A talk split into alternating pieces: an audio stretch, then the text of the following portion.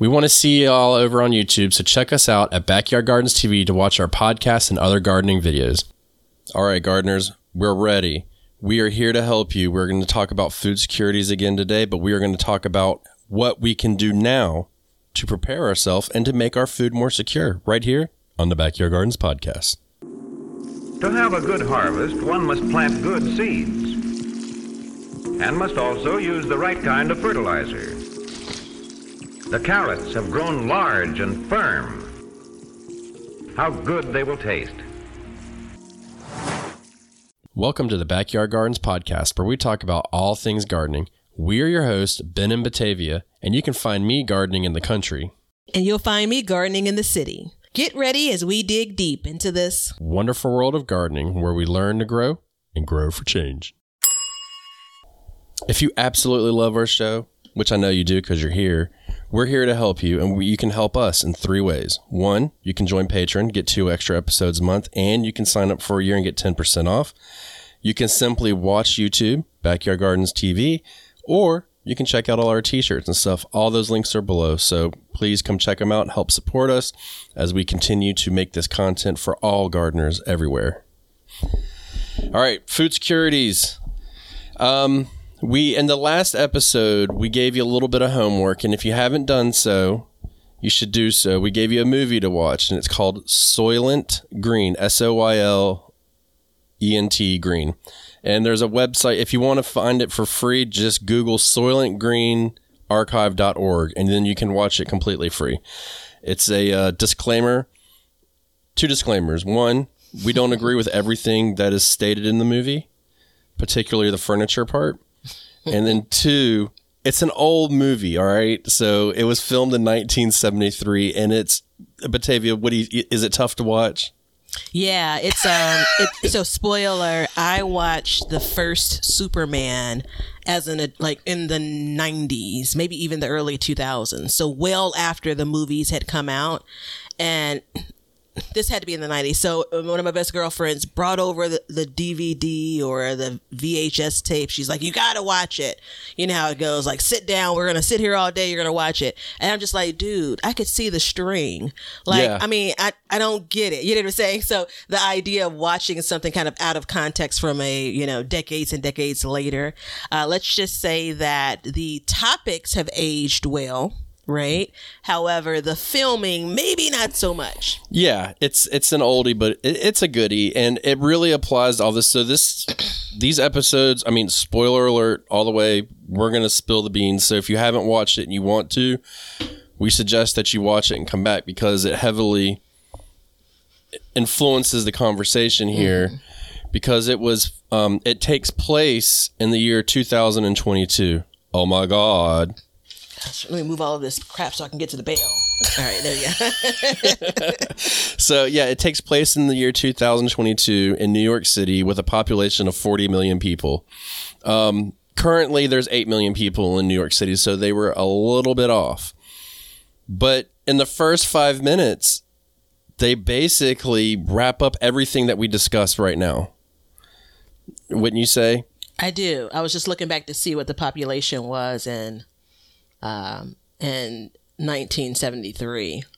So they they say you know um, overpopulation, greenhouse gases, droughts, climate change, um, all these things. So does any of that ring a bell for anybody? I mean, droughts, check. Mm-hmm. Climate change, check. Overpopulation, I don't know. I don't know how to call it. I know depending on where you live, if you live in a big city, you could say so. If you live in the country, you're probably like, hell no, that's good. I ain't got nobody around me for miles. So there's that.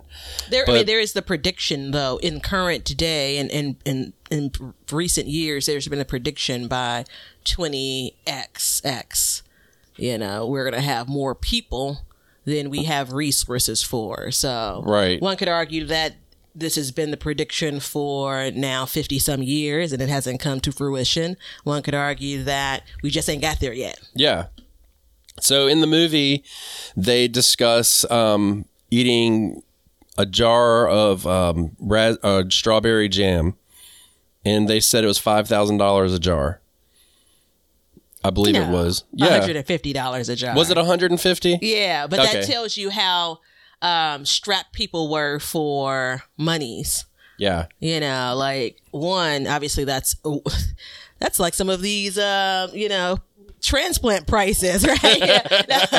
no, no, no, seriousness. Like $150, if you needed to make $150 happen, you could probably make $150 happen.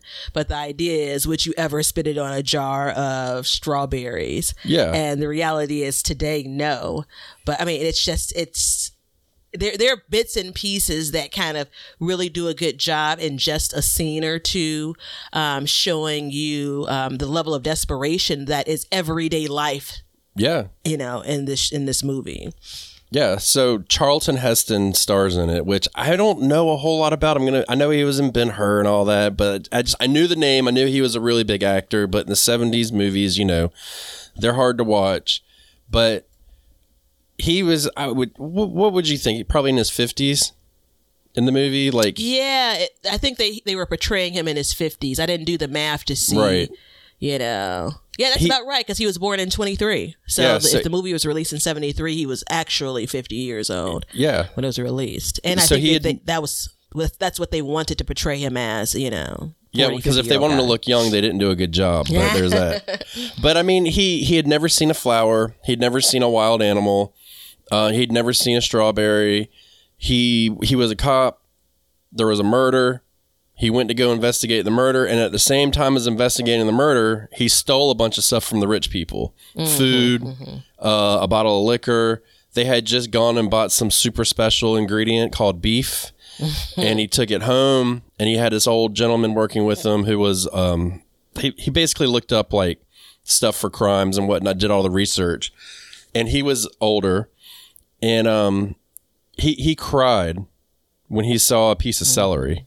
And not only was it a piece of celery but it was the nastiest piece of celery you ever seen in your whole life. And he Yeah. just cried and it, it just it, it's crazy to think about how like he had that memory of a child of eating a vegetable and you know seeing them and never seeing them now. You know at this point they're um this is where the cavalry came in and the government was giving them soylent wafers. So wafers made out of different ingredients.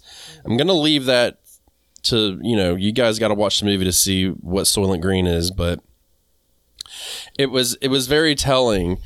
And the fact that the police which he seemed to me in the movie like he was a good cop mm, but mm-hmm. then he would go investigate and then he would steal from it. And there was a young lady that lived at the, this is the part that is not in line with the views of the backyard gardens podcast to be clear. There's a young lady that quote unquote lived at the apartment but she was called furniture.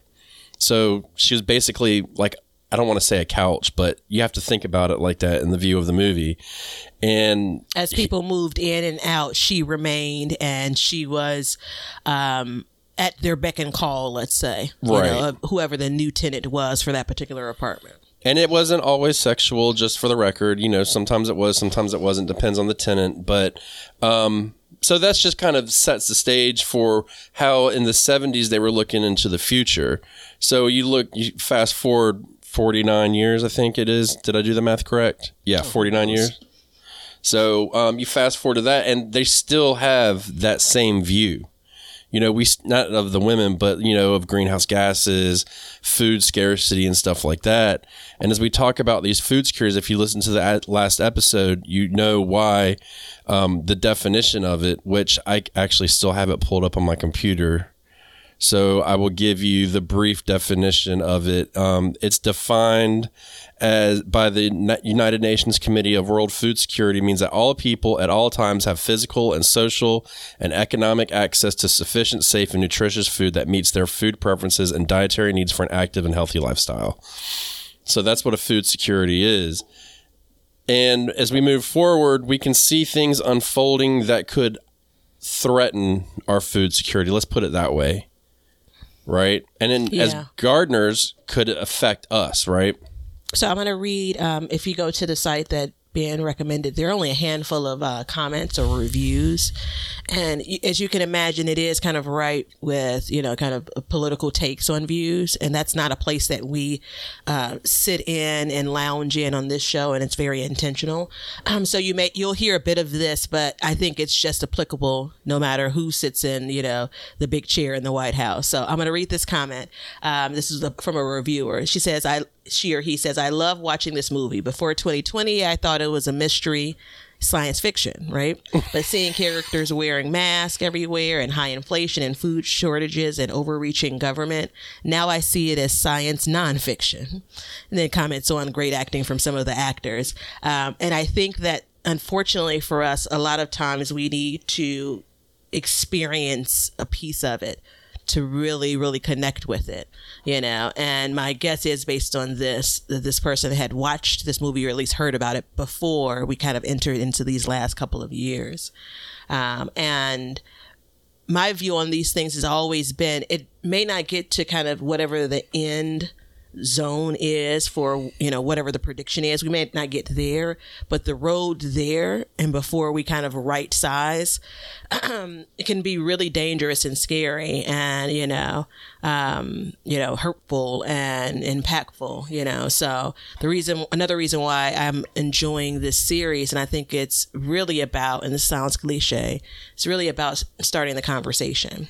Yeah. right you know um, i think it's important because you know you wonder what the response was from that the movie in 73 74 like what people were saying and doing and did they just take it as some, one more movie that was produced right? Um, like 50 years ahead that that, ne- that would never happen. I, i'm curious about that. Um, and you look now and you kind of think so this could have been released yesterday basically and pushed out another x number of years. Yeah. you know what i'm saying? Like I mean, uh, fortunately, the uh, cinematography would have been better, you know. But Yeah. all in all, the storyline could have been pretty consistent, you know. It could have been, and it's um, you know, I think the reason why it's so applicable to us, and, and I'm very proud of the way I used that word just there. It came off my tongue right. Usually I get stumbled on it, so I'm happy Nicely about that. done. But um, you know, it was in the first five minutes when he was like, you know, he he labeled all of the issues that they're confronting, and that's a big thing. Is there wasn't just one issue; it was a bunch of different issues that combined together. And they even state in the movie um, the furniture, which I don't even think she has a name, so we're going to have to refer to her as the furniture. Said, um, you know, why don't you go to another town? And he's like, I can't. It's all the same everywhere in the world. It's all the same. And I'm so, going to go ahead and say we'll refer to her as the young lady. Let's do that. let's do that. Yeah, because I don't. I feel very inappropriate Yeah. calling her the furniture. So Yeah. The young lady was like, you know, go somewhere else. And he's like, well, everything's the same everywhere. And I Mm-hmm. think, you know, depending on what country or what part of the world you're in, you may see something earlier than others, Mm-hmm. but eventually across the board, you will see some form of this take shape. there were even in some portions comments around and just for the record we're about 10ish minutes into this episode. The full episode isn't going to be kind of our review of the movie so don't Yeah. worry. Stick around. But there is some goodish know here. Um, but there is um, some mention and it was subtle about you know kind of um, um, the control over farms Yeah. You know the government or whatever the um, you know governing body was in this movie you know in this future state. Um, and and how you know there is it's very intentional to kind of control things so they can manage things like rations and yada yada yada yada you know. And so you know depending on who you talk to a lot of that's been in place for a lot of decades you know, Yeah. paying farmers to not grow certain things, right? You know, hashtag subsidies, you know, so Well, and Um, let's let's talk about farmers real quick as we begin to slowly transition over to the main topic. So I was um that's funny how this works and it's not a coincidence. Just before we came on here, I was doing a little bit of scrolling and I found an interesting um, piece of knowledge where they were saying that, you know, in the last episode we talked about how Ukraine makes uh, uh, I don't remember like 70% of the world's wheat or something. But apparently, between Ukraine and Russia, a big portion of our fertilizer comes from there. Okay, now we're talking about gardeners being affected. Okay, so with the prices of fertilizer going up by almost 300% this year, we have farmers saying it's not worth it to grow. Hmm. Right? Because hmm. inflation is so high that people, you know, aren't willing to pay the prices for, you know, insert whatever vegetable they're growing. Mostly it's corn and stuff like that. So they switch from corn to soybeans, but soybeans, which a lot of our, if you shop in the middle of the grocery store, you're eating a lot of soybeans. Mm-hmm. And soybeans at the same time are very hard to come by right now because it's hard to get the seed. So I can attest to that. Um, and this is on an extremely small scale, but I was looking for another pack of soybean seeds to put, or, you know, edamame, which is even the same kind of soybean. And I, a lot of places were sold out of them.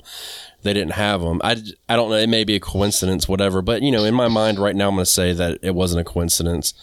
Um, so people are starting to grow that instead of corn. So you can put what you want there, but there's you know there's more effects of what happens on the other side of the world that kind of brings the wave all the way over.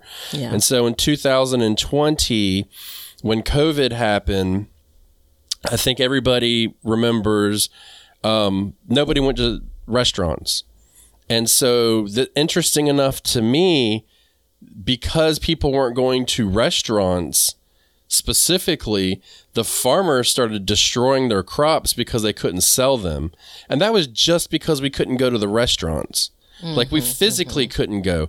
Now, Yeah, there was, but there were restaurants. There was also, I remember, uh, only for like a blink of an eye reporting on this, and it was, you know, kind of you think about school systems. So think about the U.S. That was in the other thing, particular, yeah. you know, and how many school systems, and for those school systems, systems, um, where that food and the dairy, the milk, and so on come from, and you had, you know, across the U.S. so many schools that were closed for so long, right? Now, of course, there were some. Uh, um, states, some cities, some counties, and you know that had like food pickup, but it wasn't at the volume that you know these um, sellers were providing this food and, and things. So um, it was a, a huge impact. And I remember again, just it, the split second now, take that for what it's worth, a split second that that was reported on. Well, and that's something that I, I wanted to bring up, and I didn't know how to weave it in, but now you said it. So, if we go back to my fertilizer intel that I gave you, and then you go back to what Batavia just said about how you d- heard it for a split second, and I heard about you know they were destroying like squash crops was one that I specifically heard, and dumping gallons of milk, and um, I even and this last research I did, they were um, people were actually euthanizing their cows because they couldn't sell them, which is atrocious. But okay, we're gonna move on from that. Um, if you don't hear it from the news, doesn't mean that it's not happening. The Come news on, somebody. the news only reports what sells. So remember that. So just because you hear one thing, if you want to be informed, dig a little deeper. You can't count on us. I'm going to go ahead and tell you, but we'll try, but you can't count on us. But they only report on what's going to sell. So and every now and again, we'll get maybe an unpopular topics. It's not sex and sizzle. It's not blood and gore. And then you don't see follow up on that. You know, Yeah. they, they go back to the tried and true. Um, but don't let that one kind of that one story 30 seconds don't lose that you know screenshot it take a quick video of it you know file a note in your head in your phone in your notebook to look into that further you know because that's almost the gift that you know Right. ultimately they didn't want to give Well, see, and that's the thing too about the time that we're living in now is you can't hide stuff anymore, man. It's going to get out. Somebody's going to get a whim of that and they're going to they're going to run with it and you're going to eventually it'll come out. So um you know, there now we're just about to go to break, but there was something Batavia um, about the movie that was kind of funny. So one Batavia said that they had the reddest blood you've ever seen in it, which there wasn't a lot of blood, but when you did see it, it was like neon red. Yeah. And what was the other thing you said? did i write it down i don't think i wrote it down you're gonna have to tell me after the break It was the screams. Oh, oh yeah, yeah, yeah. at some point, so I was watching it and I was looking at some um some um camera footage. So uh, there was a little bit of multitasking, but mostly I was in tune with the movie. And every time my eyes darted away from the movie, I felt like like there was this ah, ah and I would look up and like go back 10 or 15 seconds like there must be murder and mayhem and no you know it's just like every time someone was bumped into it was the you know biggest scream and, and I actually kind of can remember that from older movies like that was commonly a thing like the screams were the big moment um, then I also said to young Ben perhaps they were also malnourished that you know every bump and, Right. and every stumble was you know painstaking but So I think they you had a view on it They were definitely uh, malnourished and all that because you know people weren't eating. But it was a piece of trivia for you. So did all the screams sound the same to you?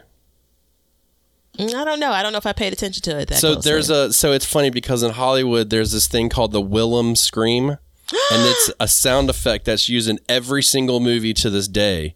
If they need a scream, they will insert it, and it's now become this joke within the movie industry where they will use the Wilhelm scream, the W I L H E L M scream.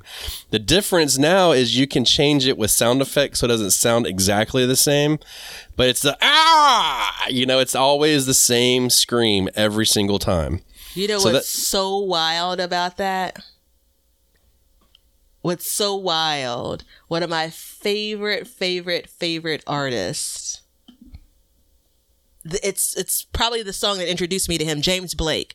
He has a song called "The Wilhelm Scream." It's Yep. beautiful, right? Absolutely beautiful. There's no screaming in it. Um, but now, like, I, it's just it's you know everything's connected. Everything's connected. It's been used. So I just did a little Google search. It's been used since 1951. Yeah, that's funny. That scream has been over and over. So on that note, everybody, let's take this uh, quick station break, and then we're going to come back, and then we're going to talk about what you can do now to help with your food security. Hey, everybody. Thanks for checking out the Backyard Gardens podcast. If you like what we're doing and you want to continue to support the podcast, head over to our Patreon page to sign up. You can also make a one time donation using PayPal. Both of these links are in the description. With your support, we can continue growing and helping others in their gardens. See ya. We want everybody to have a garden, and we're going to give you a chance to win free seeds every month. Head over to backyardgardenstv.com and enter your email address to be entered in all of our giveaways. Good luck. So it's official. The next production that we do, I'm going to include the Wilhelm scream at some point. It's going to be hard, but I'll do it. We're not going to get approval for, for the James Blake song, so you're talking about the actual, the original then. Yeah, the original. Yeah. but um, so we've kind of now that we've continued to scare the pants off of everybody, which I truly do apologize for if you are concerned about it. But if you've made it this far, congratulations, because chances are you will not be one of the people in Soylent Green that are suffering. so you are going to make a difference. You're a gardener, and you're going to do it. Um, but we're going to talk about what can you do right now in July of 2022 to secure your food. And this is, you know, it, it seems like it could be an uphill battle, but it's really not. Would you say? Well, I mean, I, I think that um, we're in a, a sweet spot, and I don't know if the opportunity is going to come as we move into this episode. So I want to say this now before we dig in further. We have come to a point where I mean. I'm a, and I don't go on these limbs often. I'm gonna go out on a limb and say that we have m- more access to things than ever before, right? You know, for sure in my lifetime. You know, I'm going to go ahead and say in my parents' lifetime and my grandparents' lifetime. Quantity, you know, kind of um, um, uh, turnaround time and access. And I'm not talking about like computer chips that, you know, are, there's a shortage on. I'm not talking about like necessarily 2021, 22, and so on. I'm talking about kind of in the last decade, in the last 15 years or so. Um, and for a lot of us, the sting is is basically I can't go out and get the thing that I want immediately. I'd gone to um, to Best Buy where I bought my laptop from, and my cord is all jacked up. You know how it goes. Like, you know, laying on the couch, you know, sitting in the chair, it's all bent up. And so I have to rig it to charge my laptop, which is a pain. And so I went there because I'm a, I have this whole, you know, tech program. And I'm thinking, like, maybe I could just go there and get another one. And the guy said, good luck with that. like, you know, he plugged in his cord and it charged, which I knew it would. My cord is all bent. I can see, you know, this is user error, you know. And so he said, I try Amazon. You know, like they don't even have the cord to the laptop that I bought two years ago, which is, you know, generally there's a standard cord for this, right? 65 watt, something, something, C, something or another. And I went. It's very went to the- technical description, by the way. I Absolutely. like it. All of my descriptions are. I went to the car and I started to, you know, I, I Googled it and, you know, I went to Amazon. You know, and the biggest, the biggest fear, interestingly enough, is once we get past the, it's not like, it's not going to break my pocketbook to buy it, but I'm going to get it and it's, what if it's not the right one? Because, you know, that's always a riskier. And so, but the idea is that I could have ordered it. It was on a Tuesday and got it on Thursday like that's an example of how accessible most things are to us Yeah. and there is like we, we got to wake up a bit Well, it starts to break down. I mean, we've heard for years about the global supply chain breaking down Mm-hmm. and stopping, and you know everything's coming out of China and you know the Asian countries. Um, I believe that's what they're called. I'm not sure, but you know when that happens, then what do you do? And I, I believe that you go back into a time of and I mean this is kind of really the first thing that could kind of set us off for this is you go back to a time where you need to learn how to fix stuff in order to make it work. You know, maybe the answer is not always just going around and buying things. You know, um, interestingly enough, I just read uh, yesterday that you know inflation is through the roof, right? They're actually calling for deflation to start kicking in because the stores, your Targets, your WalMarts and stuff have so much stock mm-hmm. because people will not buy it that it's going to bring prices down again. And but they can't get rid of it. So, if you bought that cord and it didn't work and you call them and say, "Hey, look, this cord doesn't work. I need to return it." They're going to say, "You know what? Just keep it. You can have your money mm-hmm. back. Just keep it. We don't even want it mm-hmm. anymore."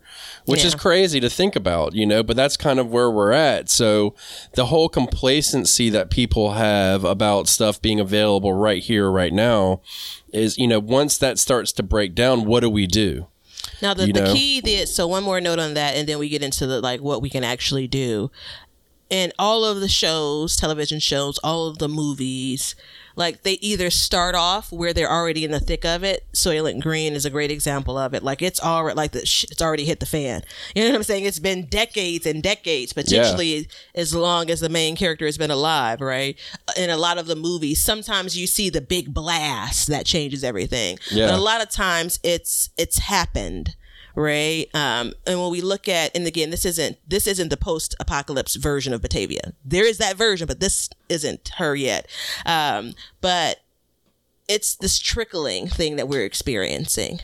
Like we're not going to wake up tomorrow and gas is going to be a hundred dollars a gallon like and it was just three bucks a gallon yesterday. That's not how this thing works right? It's not going to be everything all at once right? We are in the it. thick of it now Preach right? It's happening item by item. Have you some of the shit that they're talking about like oh there's a shortage on this and it's like i never even thought about it. And the Yeah. urge to say well let me go buy a bunch of you know which is a whole trap you know what i'm saying? So th- there is a ver- conspiracy version of batavia that's entering now. Um, so i say that though when it comes to the trickling of it it's it's very easy to be caught asleep at the wheel. It's very easy to think oh it's just this it's just the toilet paper. You know oh it's just the baby formula you know? Like it's it's just this thing right? It's just the tampons right? Like we're gonna move past it. I haven't heard anything about those last three in probably three weeks right? Is it better resolved?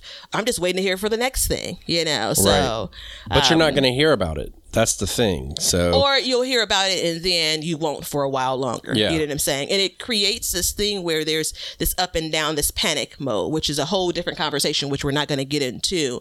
But don't feel like because it, don't feel like it's necessarily come and gone, right. right? You know, this it's there's a pileup that I feel like it's happening. No, it definitely does. It compounds and it's a Mm-hmm. slow trickle. And I think it. I think you're right. One day you don't wake up and it's like, oh, okay, gas is hundred dollars a gallon. But one day you wake up and gas is up fifty cents. Mm-hmm. mm-hmm. One day you wake up and it's up twenty more cents, mm-hmm. and it's just a slow trickle. You know, and, and we're all living it right now. I mean, everybody in the entire world is living that right now. So there's that, you know, and I think it's just just slow enough, and I think it's engineered to be slow enough for people to digest it a little bit easier mm-hmm, and do the best they can. I mean, I live in vacation land right now, not like the state of Maine, but people come here for vacation, and I can see with my own eyes that it's not as busy as it has been in the previous years. It's not as busy as it was in the middle of a pandemic. So you know, people yeah. are cutting costs, but There's I mean, um there is I'm notorious for price comparisons not necessarily today when I'm purchasing. I do that as well, but if I purchase something on a regular every couple of years, if I have access to it easily, I'm going to look back to see how much I paid for it 4 years ago. This is before our current day situation. Yeah. And I am like literally nauseous. Yeah, Amazon is a great example of that when they show you like you pull up your order, your previous order, and you Yeah. can see the price for it then. Um, connecting to the garden, the fire rings that I use, what's the price for it? I think it's $69 right now, and that's the sale price for a 36 inch ring uh, fire pit that I use as a garden bed in the garden. The sales price when I bought them back in 2019 was $39. There you go. That's a big difference, and that's just for a chunk of metal. Mm-hmm. you know what I mean? That's crazy. And I mean, you know, so as we talk about what we can do now, I mean, I think the the biggest thing you can do now, which I should save this for the end, but I'm not, is continue doing what you're doing now, but stay vigilant. You know what I mean? Stay very vigilant about what you're doing. I mean, you're already right this second you're already making a step in the right direction by expanding your mind and your knowledge. And maybe um, I'm going to go on a limb and say making yourself uncomfortable by listening to something that's not totally ushy gushy like we usually do. But this series and what actually Batavia just finished talking about feeds directly into um, our one of our episodes about upcycling or free recycling, where that's like I mean the sustainable part of a garden feeds directly into this because that will help all of this stuff. I mean, you know, I needed a so I needed a stair to go into my um I didn't need, but I wanted a little step up to go into my shed. So do you know what I did? I used a piece of wood that I had cut and threw on the ground, and that's a stair. You know what I mean? Like just something that simple. Like I was either I had two options with that piece of wood: burn it, throw it away, or find a use for it. And so I just dropped on the ground, and now I have the perfect stair for it. Yeah. So all of this is so we talk about for me um, a part of the reason why i grow some of the things i grow is to gain that experience right? Right. like i want to be proficient at a number of things in the garden and it's no different than you know building the stair you know what i'm saying it's it's the little by little right you're balancing things out and you are adding to your experience. And believe you me, going back to being able to fix it, you know, believe you me, it will benefit you. Um, and I was listening to a popular YouTuber and she talked about, um, what happens if all of these things, all this food that I'm storing and prepping for, like, and if we don't hit a depression or a recession or both, right? You know, what happens? It's like you have food to eat. You know, like that's, you know, like that's the reality of it. You'll, you'll have a skill that you can use for the rest of your life. You'll have a skill that you wait for it can teach someone else, yeah, right? right. And so it's funny you brought that up because um, I just went out to my garden yesterday and I harvested my first flush harvest of tomatoes. Mm. And so I was like, what should I do with these? So I'm going to go and I'm going to make a video about canning, pressure canning tomatoes. Mm. So because I feel like it goes directly with this, it's a skill and it's something that I'm passionate about. And even if you don't just jump right into it and do it and you just watch that video, you're already taking that step into that direction, right? Yeah. So it's it's really important that we understand that you know, hey, is there an investment to to canning? Yes, there's an investment, and I'm going to go ahead on a limb and just say right now is the time to make that investment before it gets more expensive. Because and if remember I, I track that shit yeah so yeah i'm looking at the price that i paid for my pressure canner and the idea of like how much it so i must must have bought mine shame on me in 2020 I will use it this year. Stop judging me. No, uh, so you got mine in year. 2020, and I was looking at the price in 2021. I haven't checked it yet this year, but I know that my jaws are going to drop from it. You know, and the reality is, you can't go back and get the 2020 price. That's gone. No. You know what I'm saying? Like, but know that the 2023 price is going to be more. The right, and to be clear, I don't more. recommend buying a used canner just to be clear, you don't know what that was used for or how it was treated. But if you want to know the canner that we use, look in the link below in the Amazon link. A little portion will go to us, no cost to you. But that'll show there's a section about canning that shows everything that either Batavia or I use for mm-hmm. canning. So that canner is in there. And yes, it does work well with glass top stoves. It's actually the only one that um, is says will work with glass top stoves, which suck. By the way, I hate those stoves, but that's another question, another whole nother series about stoves. we need a whole other podcast about appliances. But um, you know, it, it's one of those things that it's like, look, so what? If, even if you don't need it, it's like you said, it's there in the future. At any well, I, point, you can go in, you can crack that can, and you can eat it, and you can enjoy it, and we can move on. I do think that you know when we talk about what we can do now, I do think that um, looking at our budgets right? And then taking a close look at the things that we've put off. And again, it's never my recommendation to go out and buy it all, right? right.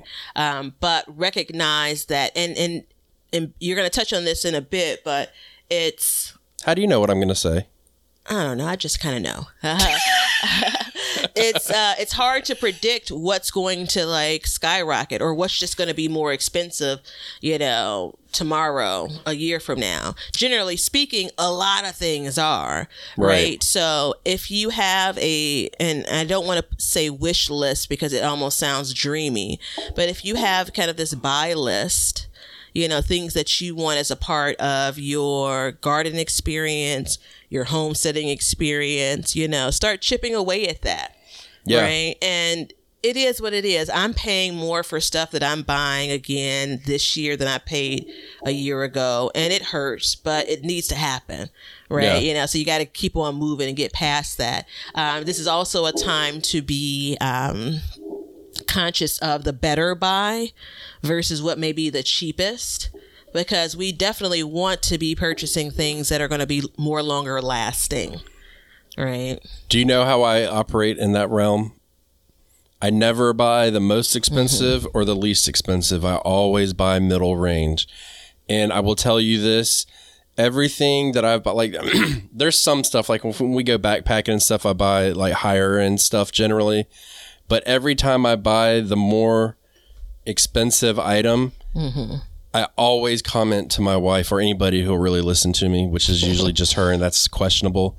Um, how pleased I am with the performance of mm-hmm. this certain item. Mm-hmm. You know, it's like I can go out and I can get a pair of scissors from my son's school, elementary school, and trim my garden with it, or I can go buy a pair of trimmers. Mm-hmm. Ultimately, either one will work. Ultimately, the trimmers that I buy that are made for it are going to work better. And that's just mm-hmm. a, a, small example. But to be said, like I mentioned that like the price isn't going to come back down. And if, if we talk about the price of fuel for like t- a minute in 2000, you had Katrina hit. That was the first time fuel really shot up. And they said, "Oh, it's temporary. It's temporary." It never went down. Mm-hmm. The only time it went down to the previous price was in the pandemic when nobody in the world was driving. Mm. That is the only time it dropped. Now that it's up, it's not going to go back down, is my guess. And you heard it correctly, everybody. Guess. So for all of these things, if you have something that you really want, like start thinking about the only thing that I would really stock up on, I wouldn't stock up on jars. I would stock up on lids because you can reuse jars, but you cannot reuse the lids. Yeah. So that's the only thing that I would stock up on if I were you. Yeah. Um, I do think that canning becomes important. Um, I mean, while I haven't experienced it here in Chicago, think about, um, and this is just generally speaking, we want to talk about food security. We want to try to combat for our to start with our little homes food insecurity right think about the um the uh, power outages in texas last summer Yeah. you know Winter. and no, well both right so there were the storms that you know late in the year but there was the when they were advising people to keep their uh their air conditioning down Yeah. that was in the summer as well right and so either way the point that i want to bring home is and you've mentioned this and it was just really in passing the idea of i'm a big fan of freezing um food like I'm gonna stock a freezer up. That's the way I was raised, right? Um, and I, for whatever reason, and maybe it was as we were preparing for these episodes, I was thinking to myself, I had this vision of power going out, and, and again, this vision wasn't like long term. And I was saying, fight the urge for maybe this was like one of those um, almost lucid dreams. Fight the urge from opening the freezer, leave it closed so it can stay as cold as long as possible. I bring this up because obviously things that are shelf stable, you don't have to worry about things like you've gone without power, right? They will Yep. continue to be safe to eat, you know. So Right. I.e., drying and canning. Now, this isn't a preserving food episode. Um, you guys know that we are very big into that and we find it very important, but that's not necessarily the only thing you can do, but it's a big portion of building yourself up and, you know, and knowledge and just dabble in it. Just dabble in it a little bit, you know, as, and I, I mean, I would think of, you know, I keep a notebook. Batavia doesn't keep a notebook. Batavia keeps a digital, some sort of something that mm-hmm. goes on. I don't know exactly how yeah. to describe Don't it. hack me. Don't hack me. Yeah.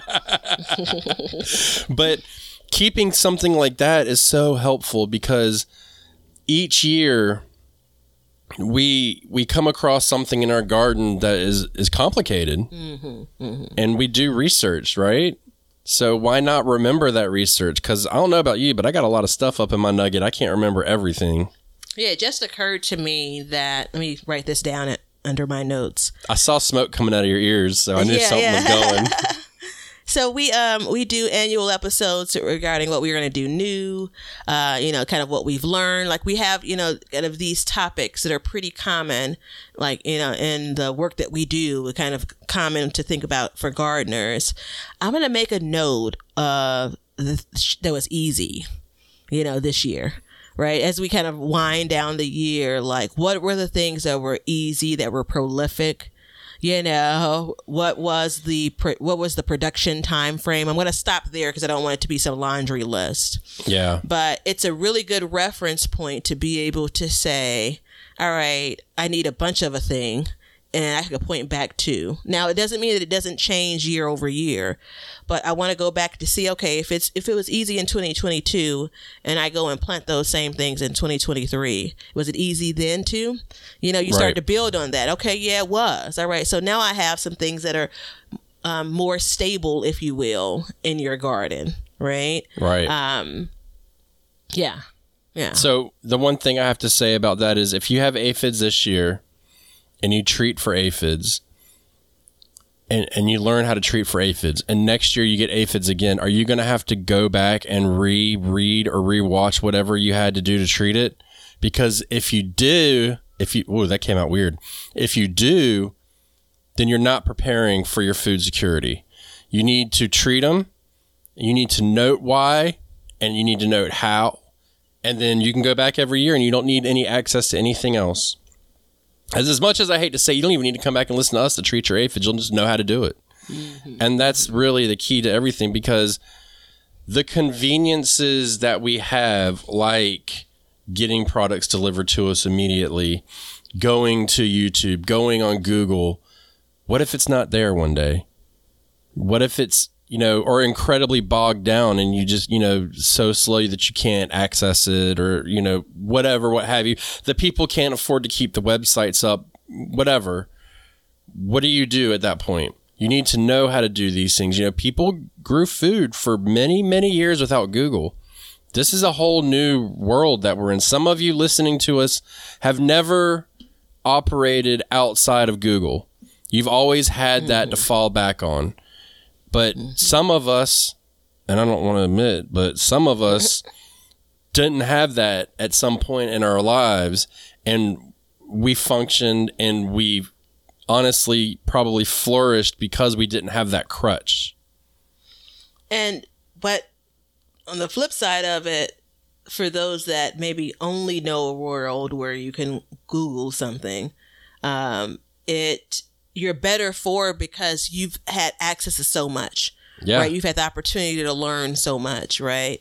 Um, and if you kind of, you know, take a moment, take a beat, and recognize that again, it may not always be there for you, but let's build on that. Let's take advantage of that. Let's, you know, so there's some things like I stopped saving like favorites and stuff, you know, and so this is true confession. I stopped saving favorites because it's like I'm not gonna go back. I'm not gonna Favorites even what? remember where I saved it. All I'm gonna Favorites do what? is Favorites what?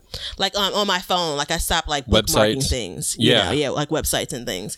Um, or I stopped saving it like onto my home screen or whatever, because I never remember that it's saved there. All I do is Google it again. Yeah. Such a poor habit.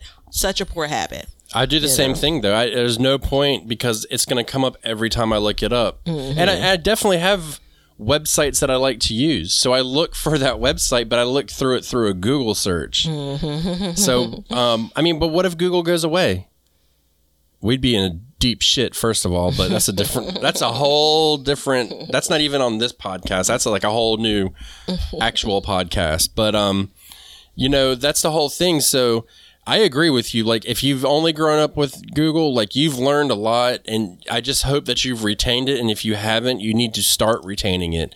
Look, I did it the other day. I had to treat my tomatoes, and I had to go back and watch the exact same thing that I had watched before to relearn how to treat it. And I was ashamed of myself because I'm like, I need to practice what I preach. So I meet you and I I will raise you that I have been so dependent on cover for my collard greens that and I changed and started using like I've used Tulle fabric T U L L E or Thule fabric for years. And so I changed that and started using this um, black netting like bird type netting. And it it's they're not ravished. You know what I'm saying? Um, but it definitely doesn't provide as much protection. Uh, It's pretty um, enough months into this now. I've chased enough moths out of the netting to know like it's easier to get in here than it is a tulle fabric. And so I have some damage. And so I'm thinking to myself, well, how in the fuck? Like I never treat my collars really, not for that. You Yeah. know, basically I hand pick everything. You know, it's the the damage. The time for damage is so small that window I can get in and get out. And I'm like, how in the world did I used to do? Like I used to, right? But what was I doing? You know what I'm saying? And so it's that moment of, you know, in some cases if you don't use it, you lose it. You know what I'm saying? Yeah. Uh, and so I mean, I could call my buddy Ben and say, what was the mixture that we were talking about using? Um, so anyway, I, I do think that. Um, I feel like, and you normally say this around this this time of the episode. I feel like this isn't as much about what can you do exactly in your garden. I think everything we've talked about can apply to kind of your garden experience, you as a gardener, you know. And so I do want this episode to be received in that way. You know, we are going to get into kind of dirt vegetables seeds in the next episode you know what i'm saying um, but i think this is again one more episode of like creating this kind of baseline Well, right? what You know, if the Thule foundation. Hmm. fabric? What if the Thule fabric company goes away, yeah yeah or Tool, and, whatever? and Now I feel stupid when I say it. I mean one of us is gonna I, I, I don't think either of one of us is wrong. Clearly, right? Clearly. and if it's me, I'm proud to be wrong. How's that? well, you know what? I've I've sat, I've heard you say it. I've said to myself it's wrong, but you know, I've said it as tool fabric, and you hear me, and so you choose to say it differently. And the funny thing is, this could very much be the zone conversation. Like I'm not going out on a limb. I'm just saying this is the way I say it. I went to the Italian ice place yesterday, and I gave my name. And um, anytime someone speaks a second language, um, they commonly pronounce my name as Batavia. yeah. And so as I stepped back and she pronounced it as Batavia, I asked her, she's like, yeah. And so, um, and then I thought to myself, like, wait, what if my name really is Batavia? I called my mom later on and she confirmed it's Batavia. It's however you want to say it. But I mean, it's it's it's important to think about all of these things. I mean, we we laugh and we joke, but in all honesty, like these are serious questions eh, to be answered and thought about. I would I would say personally.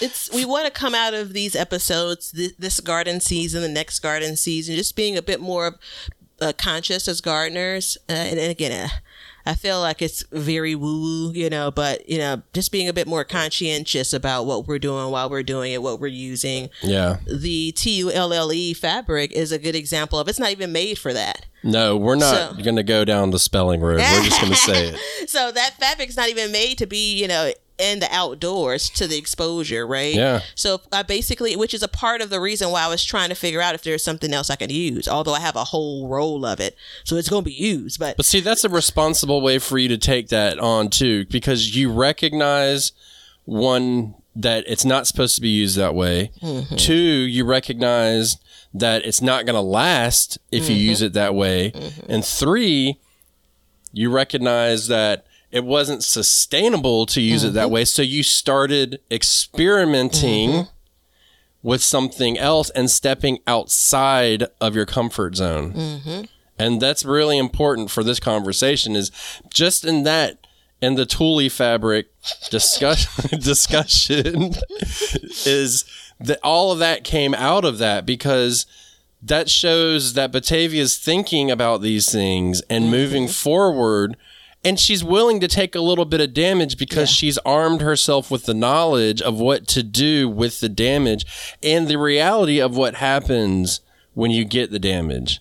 There's a whole lot going on in Thule fabric. I hate So- Thule fabric. yeah so um and I have a bunch of it that i bought last year so if you see a video of mine and you see it in my garden don't come for me i'm I damn sure going to use the Christmas. rest I want a tutu for Christmas then, if you got a whole roll or of it. that. I'm damn sure going to use the rest of it. But it's exact. It's all of those things. And I'm nodding my head because you're preaching to the choir. That's exactly it. It's not plainly put. It's not sustainable for the garden. I have to buy it every year, you Right. know. And I only if, if I don't buy it every year, it's because I bought enough to get me through two years, right? Like that's not something that that you can should, should be looking at long term. If nothing happens in the world, it's still not you know the best decision. I do think it what it does though kind of the you know if you if you've had a couple of bad years when it came to your brassicas if you're new to gardening i do believe it could provide like some reprieve you know sometimes it's just and I, be- you- I believe that based on the steps you've taken and the videos cut out, so I don't know if we're talking over each other, but I'm gonna keep going.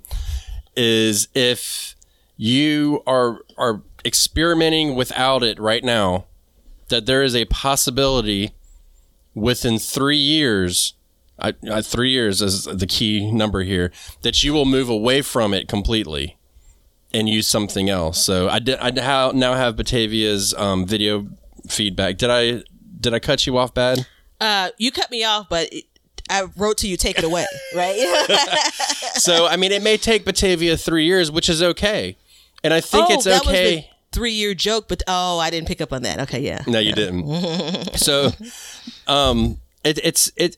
You know, part of and this may be a misconception I have about this, but when you're trying to do something in the garden or in life in general, let's just take let's step out of the garden for a minute.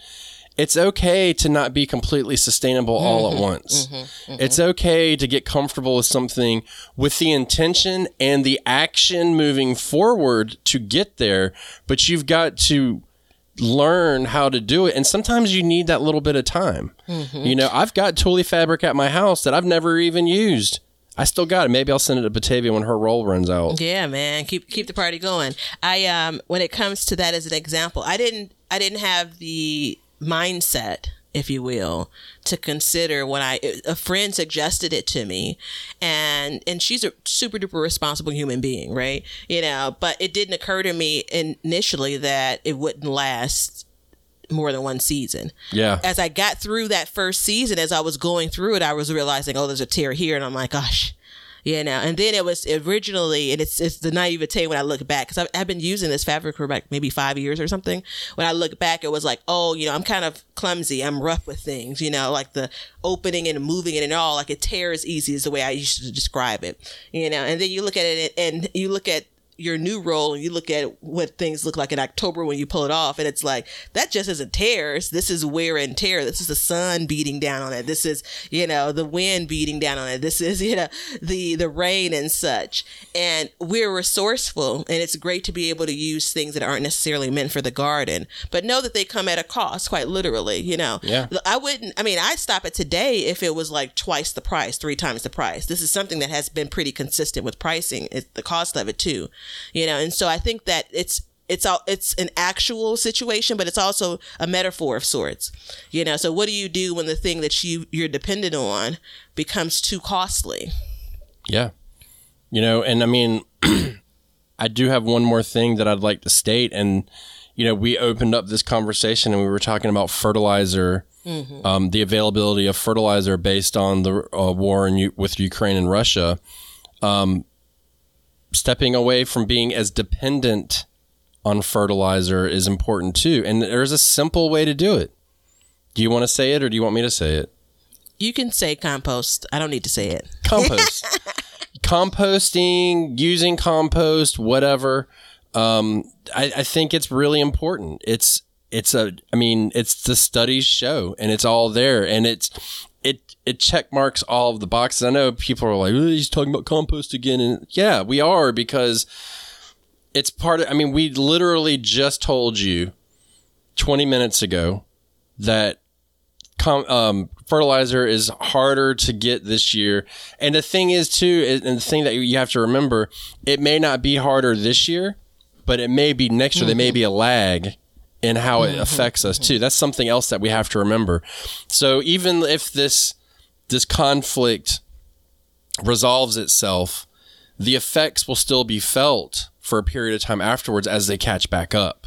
And that's mm-hmm. something that we need to remember as well. So, you know, I I depend more heavily than I should on fertilizer. I don't solely depend on it, but I definitely use it a lot. So maybe I need to as well step up my compost game, which is killing me to step it up, but you know, step it up, be more mindful. And, you know, I really started composting heavily like three years ago. I started my journey in where I made my decision to like, hey, I'm going to start using compost that I make in my garden.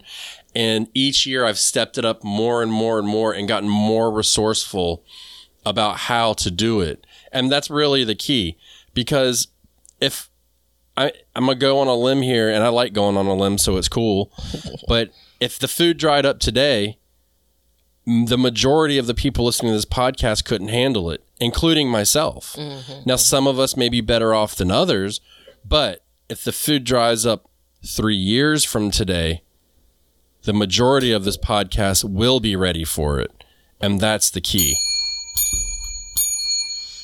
there's um i was i was thinking about this yesterday um the listener shout out because she did a video of a recipe of the day uh chelsea appreciate you and she was talking about i think What I she cooked. I, f- I didn't. I missed it. it was um it was the uh, I don't remember what I called it, but it was the combination of tomatoes, cherry tomatoes, zucchini. It was like um like a stir fry, you know, Okay. topping.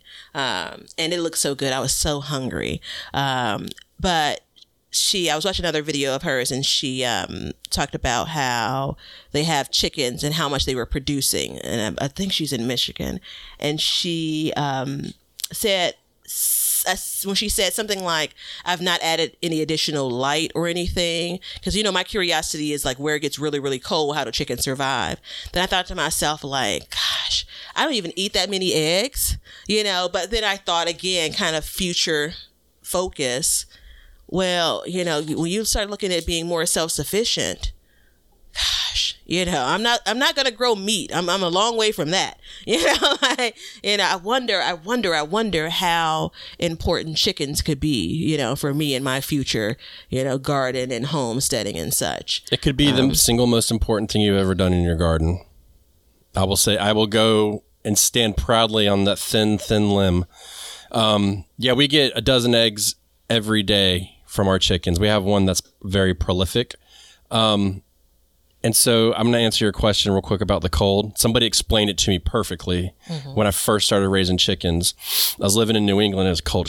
You know, anybody who lives up there knows it's cold. And if you don't live up there, trust me, it's brick. But um, I said, look, it's getting cold. What do I do with the chickens? She says, nothing. I said, what are you talking about? There's a foot of snow. She's like, think about it like this chickens have no personal space. They, you go in there and you look at them in the coop and they are nose to ass all night long. they are just all up on each other. Like they do not care whatsoever. They keep e- their, themselves warm. Mm-hmm. And if you put a light in the coop, because in the wintertime, when we get less light outside, they actually stop laying. Mm-hmm, so people mm-hmm. will put lights into the coop. But what it does is it significantly reduces their lifespan. Mm. So they will lay more, but they won't live as long. So it's best to just kind of go through, and that's part of that whole seasonal eating thing that we do. Mm-hmm. You know what I mean? Like we realize, like, hey, there's going to be a period in winter where we're just not going to get any eggs, or we might we- get a couple. I think it's going to be a community garden um, episode, and I think we may need to record it like after this one because I want to talk to you a lot more about seasonal eating. I've been giving it a lot of thought, a lot of Okay. thought.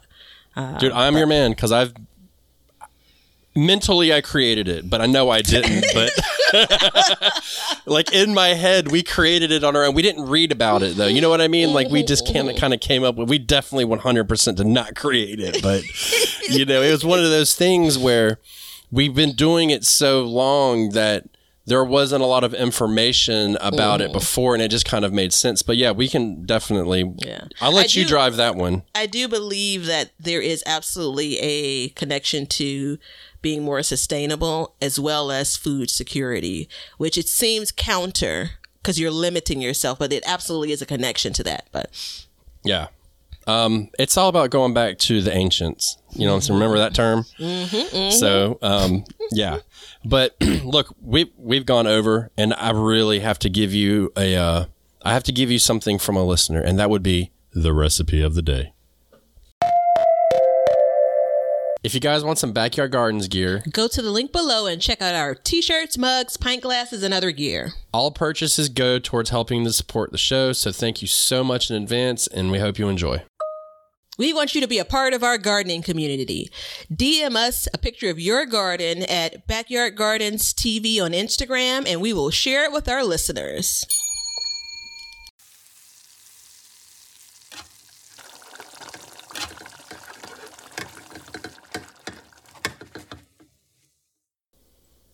All right, everybody. So this one comes from a very loyal and um, uh, patron, Anna, and she and she's in zone seven B. By the way, I love that she put that in her name.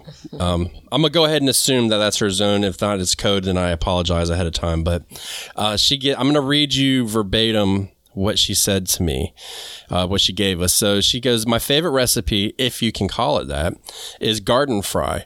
Growing up, we had several large gardens, and we all know how exciting it is when the first squash or couple pods of okra are ready, even though it's not enough to cook for the family. This is where the garden fry comes in. Cube up everything that's ready squash, okra, peppers, green tomatoes, whatever. And we usually added an onion or a potato if we had one laying around.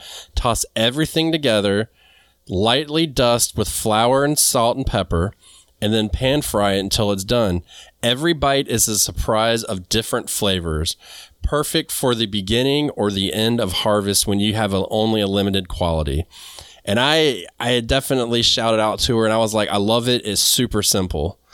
And I can limited see quantity, right? Like I I feel like she could be my soulmate. Garden soulmate. Garden Cooking soulmate. soulmate, one of them. Like that speaks to everything there is like that's my style of cooking. Yeah. I mean, Garden y'all know fry. how I, I- do. it. I I'm mean, look, I made a damn cooking show about it. Like I do easy, and I mean, hell, we've given out so many recipes on here. But one step I will do is if you um, want a little bit lighter version, you can use um, cornstarch instead of flour. I, I use that a lot for my green fr- fried green tomatoes, but it's it's perfect. You know what I mean? Because how many times do you go out to the garden and you get like Mm-hmm, one zucchini and you're like, all right, what am I gonna do with this one zucchini? you know, so it's just throw it all together. Mm-hmm, Or uh, plants that just, you know, maybe you only planted one and you're like, gosh, it's not, I'm not getting that much out of it. Yeah. My pea, sweet peas, which I wouldn't, I mean, maybe it could work. I, um, I didn't plant as many as I wanted, planted them later, but luckily they produced. But I mean, you're talking like, a handful is what I'm going to end up with, and so I was making this delicious. Um, it's like a shrimp scampi, um, but it started off with garlic scape dressing, which is a whole different conversation.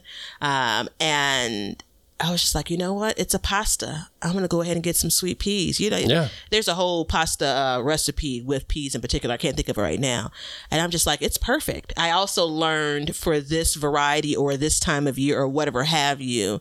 Um, I picked them at different sizes, and the first ones I picked, I'm like, these really aren't sweet. These are just like the green peas, and then I picked um, a pot that was smaller. I'm like, oh, I got to get in here quick and get them smaller yeah. right? Because they were actually sweet at that point. Um, and unfortunately, I don't remember the variety I planted, but Wow, you're a big, big help there.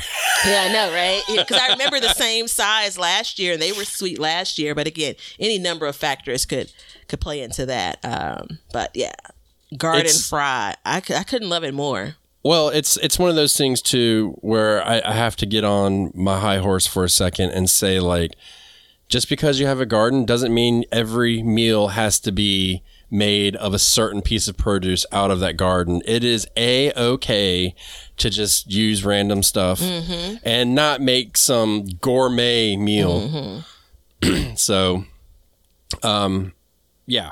So that being said, everybody, try that recipe, and when you do, thank Anna for it because she did a fabulous job giving us a simple recipe.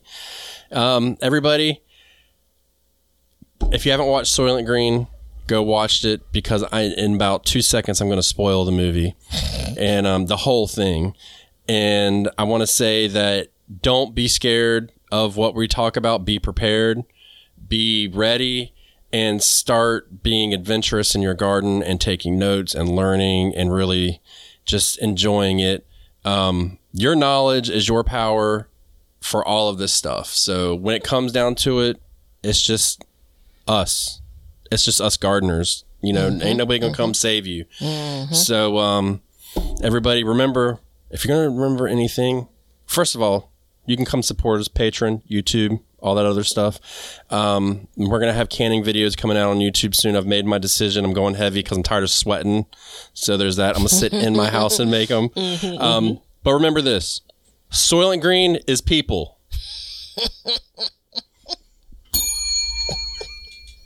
See ya.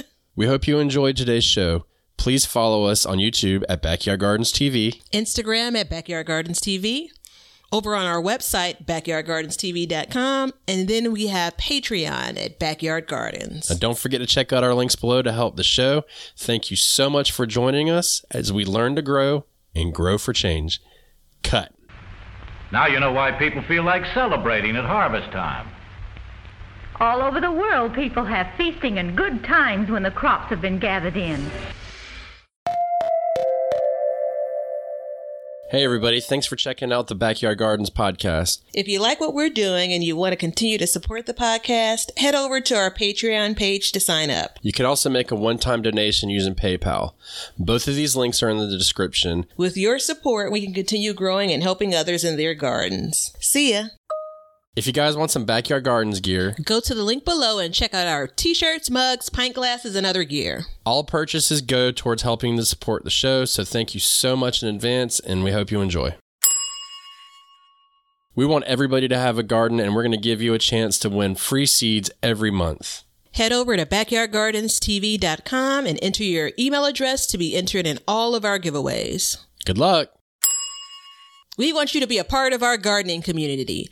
DM us a picture of your garden at Backyard Gardens TV on Instagram, and we will share it with our listeners.